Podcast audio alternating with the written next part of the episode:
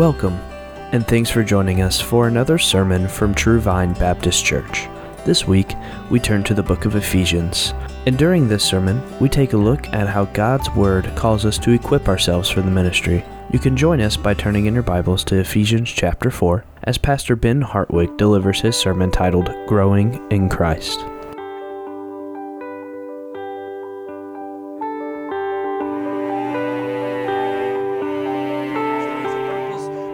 Gave these gifts. And these are the gifts of actual individuals, right? These are people. That's what we said last time. That's part you're supposed to remember. So, we said last time, he gave the gifts of these individuals to the church for the purpose of what? Verse 12 to equip the saints for the work of the ministry. That would be, of course, us. To equip the saints for the work of the ministry for doing what? And so we're equipped for building up the body of Christ.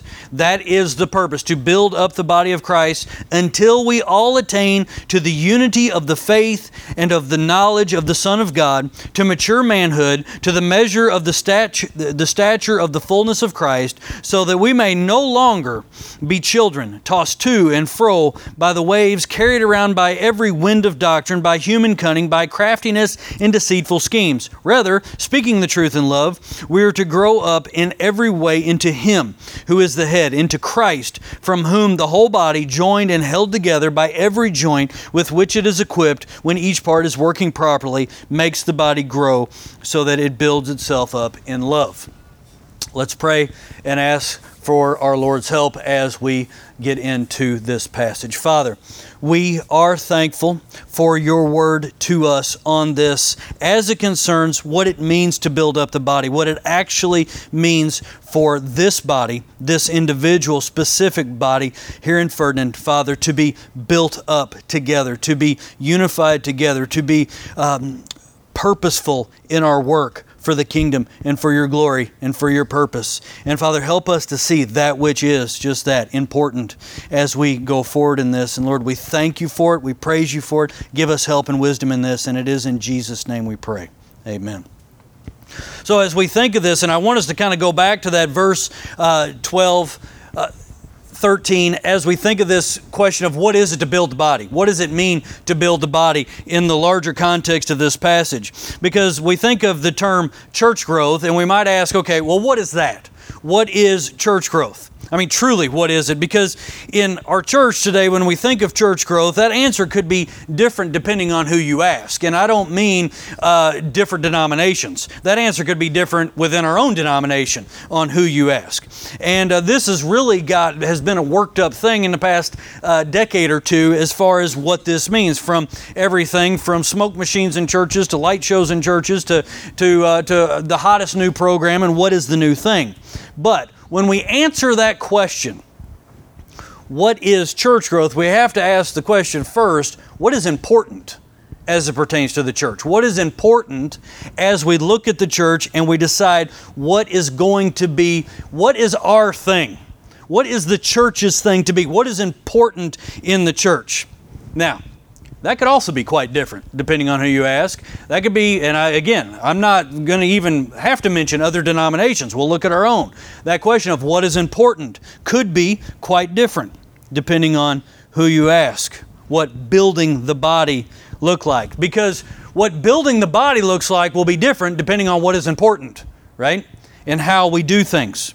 Now, pastors are constantly sent information on seminars. We're sent stuff on books. We're sent books for free. Read this free book. Generally, stuff is worth what you pay for it, you know. Uh, but you're sent stuff on programs, of special organizations that are devoted exclusively to the idea of growing the church and church growth. Some of these things are indeed helpful, we recognize. A lot of them are fuel for your campfire, uh, but we recognize that those that help us focus on church growth, real church growth, kingdom growth, that which is, is actually important, are helpful only when they're consistent with the principles that Paul teaches, right? That we're taught in the Word.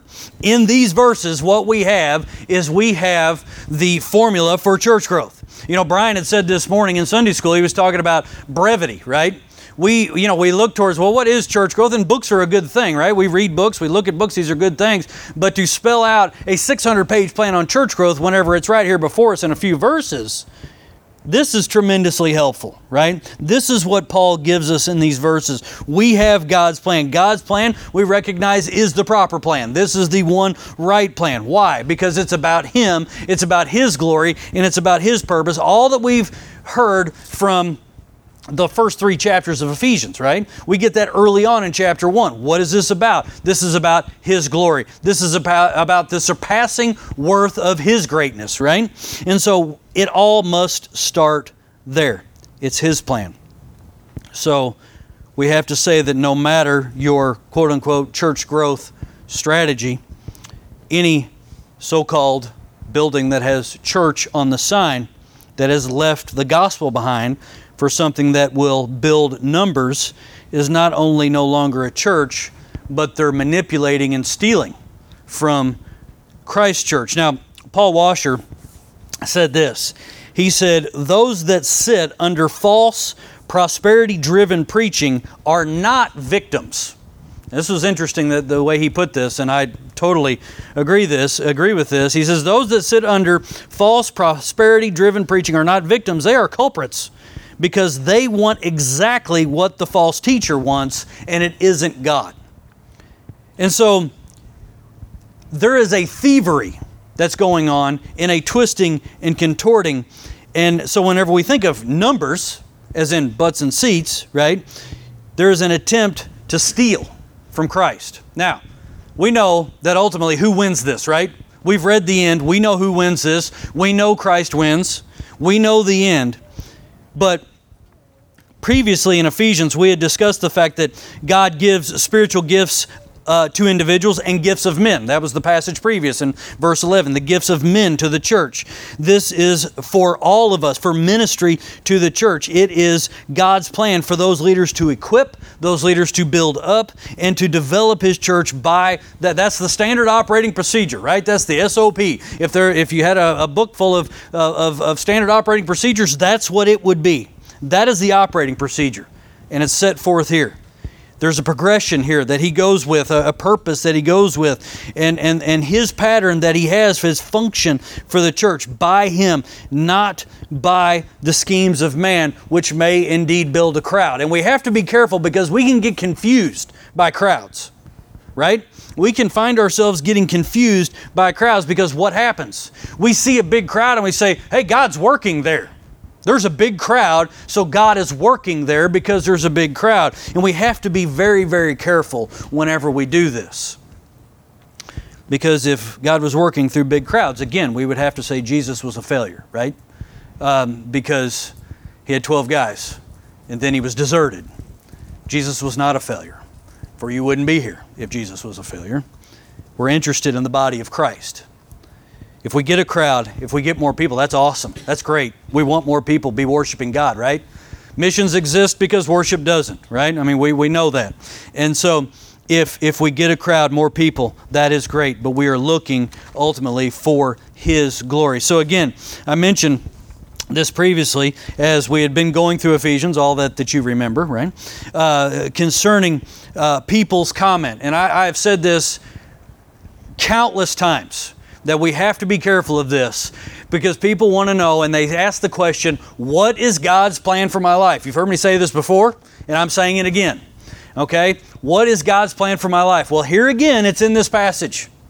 What is God's plan for my life? His plan is very simple, and it's right here get equipped and build the body, right? That's His plan. What do we see? We see get equipped, build up the body, be involved in His church. How do I serve? What do I do? What is God's plan for my life? Now, what I'm going to do here is I'm going to pick on the Hikis for a second because I love them and you always pick on people that you love. They, we know that they're leaving us. We're sad about that, but we're very glad and joyous at the same time, right? Now, what did what happened whenever they decided to go to Scotland? What happened? Well, it just so happened they were sitting on the hillside, okay, and there was a plane that flew by. And there was a big banner behind that plane that said, Hikis, you are to go to Scotland. That's what the sign said. And then there was writing in the sky that told them the very same thing, right? That's exactly what happened. What happened? Now, what's interesting is every single time that Logan or Elizabeth ask for prayer for the people in Scotland or the 20 Schemes ministry, what do they talk about? They talk about the need there.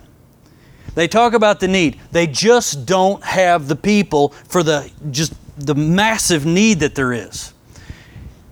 What you do is you identify a need and you serve it, right? And that's exactly what they did.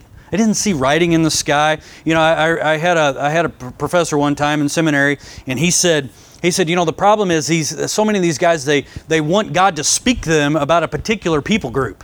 You know, the the the Quechua people in Ecuador, which is a real people group in Ecuador.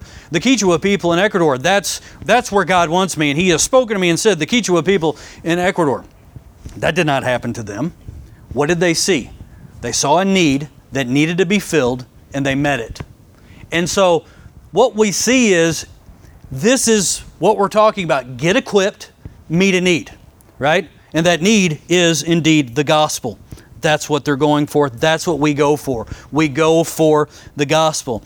If we're not involved in His church, then we've fallen outside of His plan. I mean, that's, that's simple. Again, Brian talked about brevity this morning, right?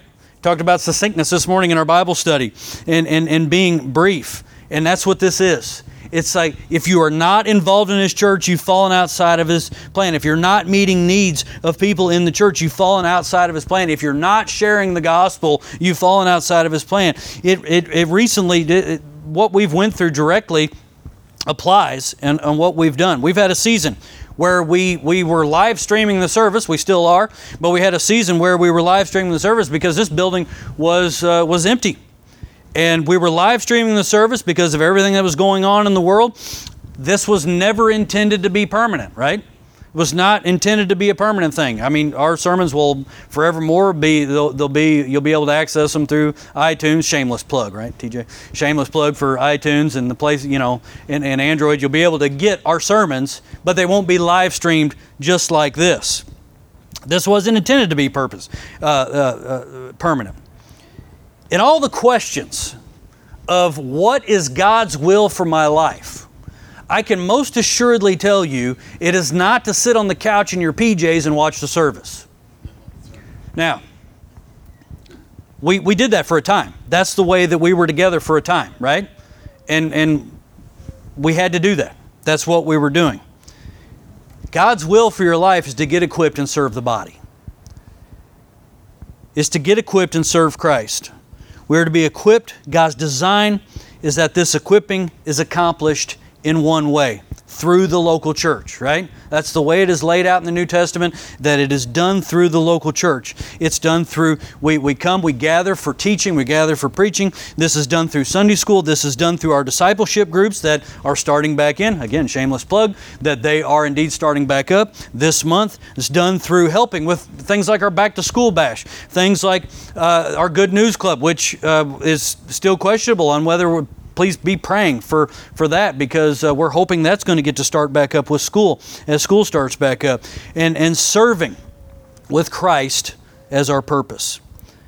Then, that we would take on the likeness of Christ through continual obedience to Him and His Word. These verses, they, they not only display the individual, but the collective equipping of the saints, because we do this together. We're not doing this in a vacuum by ourselves. We're doing this together. It's not intended for us to be doing this alone.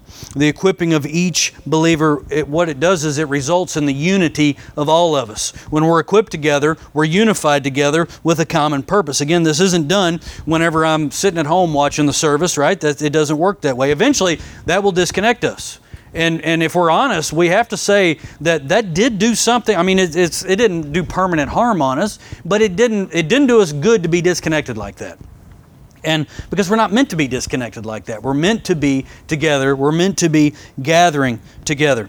And so, this is the reason for uh, things like Sunday morning Bible study. This is the reason for our discipleship groups um, that meet. And so, uh, although often things like that get left behind for um, the newest, latest trend, whatever that may be. So, what is the primary, the, what's primary, first purpose of the, the pastor teacher? Well, it's to, to feed himself and then feed his people, right?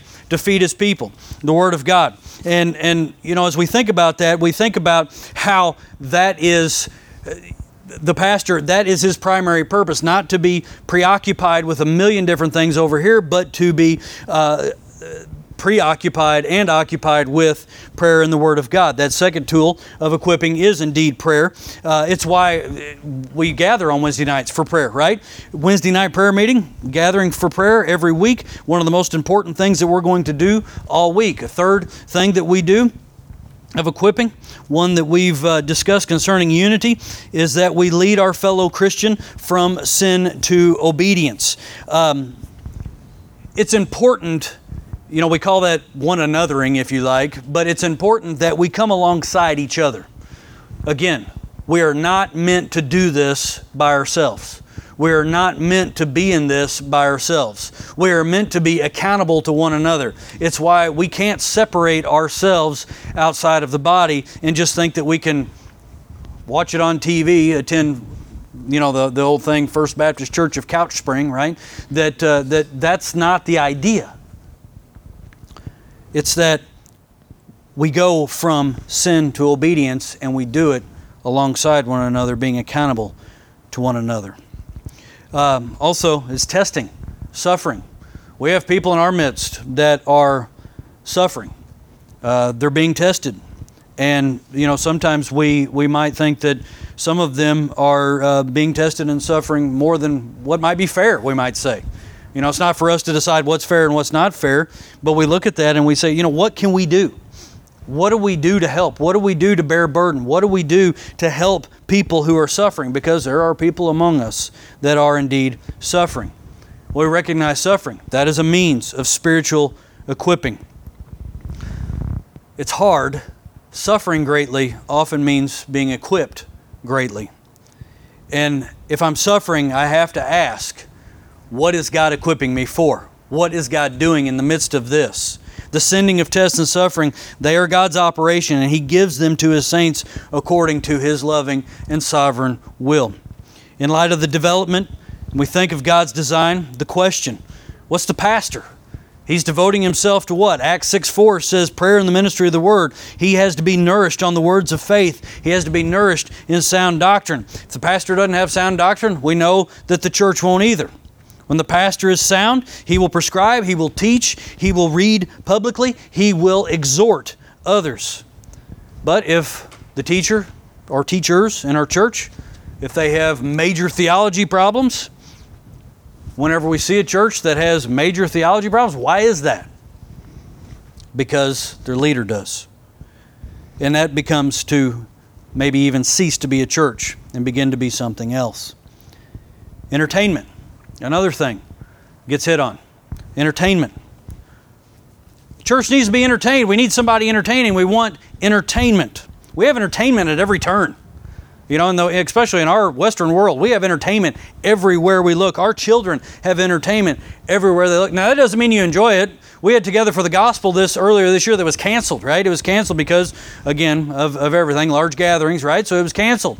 And we don't go into Together for the Gospel thinking, man, I am really going to hear some lousy sermons this week and it's really going to build me up and edify me, okay? So don't get me wrong. It's not that you don't enjoy it, it's not that you don't like it, but when we think of entertainment, this is something different. You go to entertain, entertaining is something different than what we have here. This is edification. This is different. You know, our children who are being taught right now, they're little theologians, theology coming out of their mouth. We've heard it as they stand here in front of us and they say the things that they've said. We've seen some stuff that, that Cindy had recorded, and all of you that are working with our children, this is, you may not realize just how big of a deal this is right now. And what they're learning and the things that they're memorizing and they're hearing and they're doing. And then whenever we see them, theology coming out of their tiny faces, this is a big deal. This is huge for us. And so they don't need, we don't need to take them and entertain them. This is what they're after. They're having fun doing it too. Religious entertainment neither comes from or leads to spiritual maturity. It comes from and, and promotes self. It comes from self. It promotes self. In addition to this, the, the pastor, the teacher, the leader in the church cannot fulfill the God given responsibility of preaching and prayer if he was planning and administering a multitude of these programs, the hottest, latest program. So, if or when a church fails, and by the way, when we talk about a church failing, a church, that doesn't mean necessarily its doors close. A church can be open for 50 years and fail for many of them, right? We recognize that. A church can fail with a very large gathering. It doesn't fail because it had the wrong program, right? It fails because of a lack of the gospel. So know this. My concern, and Josh's concern, I know I will speak for him in this, uh, our concern as, as, as pastors and your concern should not be for empty seats. Okay? Now, today, of course, we have quite a few because we have a lot of people traveling, right? My family is traveling. And, um, we have, but our concern outside of that, if everybody was here today, whatever everybody is, right? If we were all here today, we would have empty seats still. Our concern is not for those empty seats, first and foremost. We don't, we don't look at the empty seats and say, what do we have to do to fill those empty seats? Even if we had a building that would say, seat, I don't know, 200 people, and we had the exact same number of people as we do now, not as we'll have, you know, on a, on a Sunday where we have everybody here, nobody traveling or something like this. The main concern is for the saints in our care. That is our main concern. That's not being inwardly focused, by the way. That's not being inwardly focused and saying R4 no more, you know, and, and, and just these people inside these walls. So, for instance, let's say, um, let's say we were going to build a new church building, right? Because we are. And let's say that it was going to be more suitable than this one, and it will be lots more suitable than this one. And let's say that it would see two or three times more people than this one comfortably, okay? And then we move into it and we look around and we say, man, it's empty in here. There's only 90 people in here, or something like this. We got to shift our focus. We got to shift our focus to getting these seats filled. We have to do what this church has done always and what it's currently doing. And that's concentrate on the spiritual health of ourselves and each other. Because when we do that, the seats are going to fill as a natural outgrowth of that. That's the way that this has always happened. And that's the way this has always worked here. It's the natural outgrowth. When we are spiritually focused on what we're doing, our, our, our, where we're at, and where the person in front of you, behind you, to your right, to your left, you know, you look around, that person you need to be concerned about. We need to be concerned about each other because when we are, the natural outgrowth of that is what? The seats will be filled. That will happen. And important growth is often in regard to that which we've already heard. The, you know, the, the truths of the word can't be overlearned. You're not going to master these in this lifetime. You know, the constant battle with the flesh, as long as we have breath, should long to learn the truths of the Word. We have no time to spin our wheels in the latest and greatest program that has come out and just look to get butts down into seats while uh, people are drowning spiritually.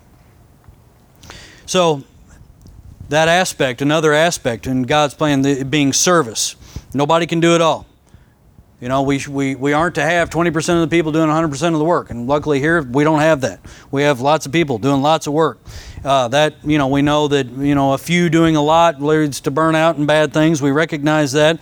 But um, you're to be commended. You know, those you, I, I'll just mention again, those that are working with our children. You're doing an awesome job. Be commended for that.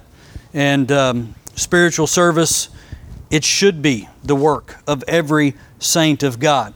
Simple attendance is a very, very poor substitute for participation in ministry. The intention is indeed to get your hands dirty, right?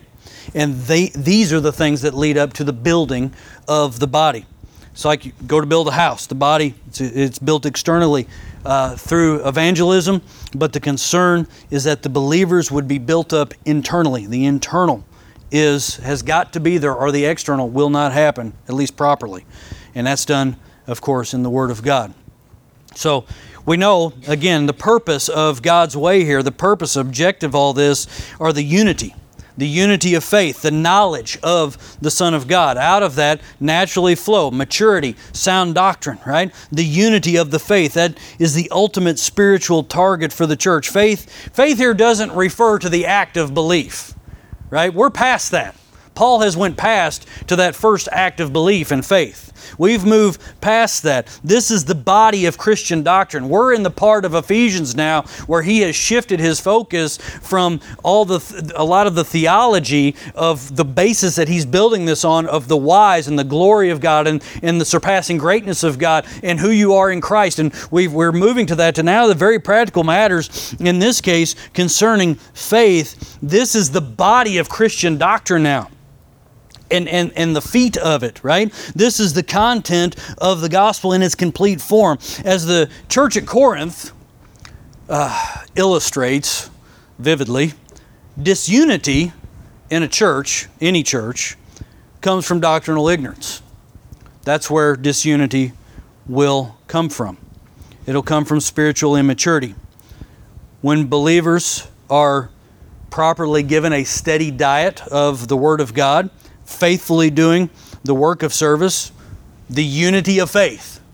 That's the result. God's truth is not fragmented and divided against itself, and when His people are fragmented and when they are divided, it simply means that they are to that degree apart from His truth, apart from the faith, apart from the right knowledge and understanding. Only a biblically equipped, faithfully serving church can attain this unity in the faith. Anything else is going to be human and driven by human. Another wonderful result of following God's plan of building His church is attaining the knowledge of the Son of God. Now, again, this is not salvic here. This is not salvic at this point because we're, we're, we're way past that. This is already assumed. Salvation is assumed at this point in chapter 4. As Paul goes on and talks about the knowledge of the Son of God, this is not something that is salvation because that is assumed that that has already occurred. This is a deep knowledge. This isn't a, uh, well, you know, I got saved and I'm good and I'm just moving forward and doing as I please. No, this comes from a relationship with Christ, a faithful study of His Word, prayer, and Again, service. A spiritual maturity that brings us to sound doctrine, no longer being tossed around, is, is a result of that. Right? It's like, it's like a child that you can that you can get them to, to go any way you like based upon what you tell them. When my sister was little, uh, this is what I used to do with her. I mean, you know, your, your, your younger sibling, you pick on, you, you give them a hard time, you, you, you manipulate them, and that's what I did. I'll admit that. I, I, I manipulated her to do whatever I want. You could tell the kid anything, and she would believe it, right? Well, what happens is is if I don't know what the word says, I can be manipulated and told anything and tossed around. The immature Christian is gullible. And in the history of the church, I don't know how many other groups of believers have fallen into more foolish nonsense in the name of Christianity than our Western world right now. Much of the church today. The number of, of foolish and even heretical leaders that are just sucking money and allegiance out of countless people. This is heartbreaking. Go back to that which I that, that quote from Paul Washer that I mentioned. They want what the preacher wants, and it's not God. And it's heartbreaking. And again, it comes from that, you know, just and, and every every head bowed and every eye closed and raise your hand if you want Jesus kind of kind of religion. It's that easy believism with teaching a, a message that doesn't have any content, but worse than that, it's often that the church is spiritually immature can be the influential leaders in the church, those that are subject to being tossed around by every wind of doctrine and trickery. And if that's the main teaching pastor of the church, the hottest new church growth book comes out and he gets tossed this way, and the, the, the next one comes out and he gets tossed that way. So, for those who are solid and mature in the faith, there must be a speaking of the truth in love, right? It means very simply that we take a very hard and holy gospel message and we love people with the harshness of it. It's hard because we can be right with the message, but it can be cold. It can be hard. It's why we need the spiritual maturity that we can be loving with a message that is indeed harsh. It was harsh for me. Whenever I was, before I was born again, it was harsh to me. I didn't want to hear that that's who I was, but that's exactly who I was. A dreadful sinner that needed to be saved. And so we love with a message that is indeed harsh, and this is necessary if we're going to grow into His likeness. And so now we recognize, luckily, the power for this as we look at where's the power for all this come from, we know where it comes from. And it's very fortunate that it does because if the power came from us, we we would get nowhere. It doesn't come from the believers themselves. It doesn't come from uh, uh, some phenomenal structure that you have set up in a church. The body receives its authority, it receives its direction, it receives its power from Christ. It is from Him that the whole body is fitted together. The body is a living organism. You know, you can remove a foot, you can remove a hand, you can remove a leg, you can remove all these things. You know, I might be a fingernail. You can remove me and, and it'll function. It's not going to function as well, right? We know that we don't function as well if we lost our hand. We don't function as well if we lost these things. But it still function as long as it has the head, right? As long as it has the head. We cannot remove the head. Whenever we remove Christ, the head, that's when we have failure. As we've said, the proper working of each individual part brings us back to the important importance of each individual believer's gift. You know, sometimes you don't realize how important you are. You know, I'm not saying, oh, look at how great we are or anything like that. That's not what I'm saying. I'm talking about within the operation of the church. We don't know. You know, you, you see, and, and, and sometimes leaders in the church take people for granted because they don't realize. Sometimes they miss it. You know, whenever that person, wow, I, I had no idea just everything that she was doing. I had, I just really didn't catch it you know, because maybe she's sick one Sunday or, or, or this or that. I just didn't catch that. If the church grows, it's not going to be because Josh is clever or I'm clever or you're clever or we're so smart. It's that we are, we as the body of Christ, following the head, right? This is, a, this is about him and what he's doing. It's that we are following Christ. It's that we are using, every member is using his gift, her gift, in close contact, in proximity with other believers, with him being the source of all of this. Where his people have close relationships of very genuine spiritual maturity, God is going to work. And when they are not faithful and intimate, he doesn't. God isn't looking for creativity in the latest and greatest program that's coming up, although some of those things aren't bad. We recognize that. Some of those things will work. Not looking for my ingenuity or my cleverness. He's looking for our willing obedience. He's looking for us to meet the needs of other people. The physical body functions properly only as each member is going in the direction that the head would have them to go, right? It's building the body and doing it in love loving one another. And as with all living organisms, spiritual growth in the church, it doesn't come from forces outside, right? This isn't being driven from the outside, but from the vital power within that causes the growth of the body for the building up of itself. All of this in love, which is to be the spirit of the fellowship of believers. Above all things, we are to manifest love. When they look at us, what do they see? Do they see love? And when it's being built up according to this plan, the world will know them by their what? They will see us, they will know us by our love, and know this is the body of Christ. I'll wrap us up with, with this.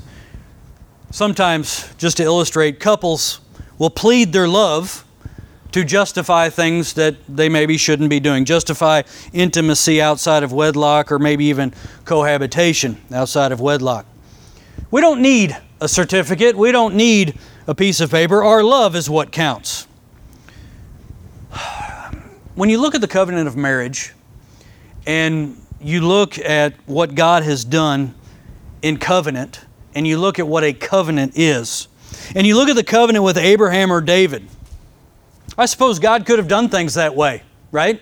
He could have looked for, he could have set up a covenant and set up a covenant that looks for reciprocity, right?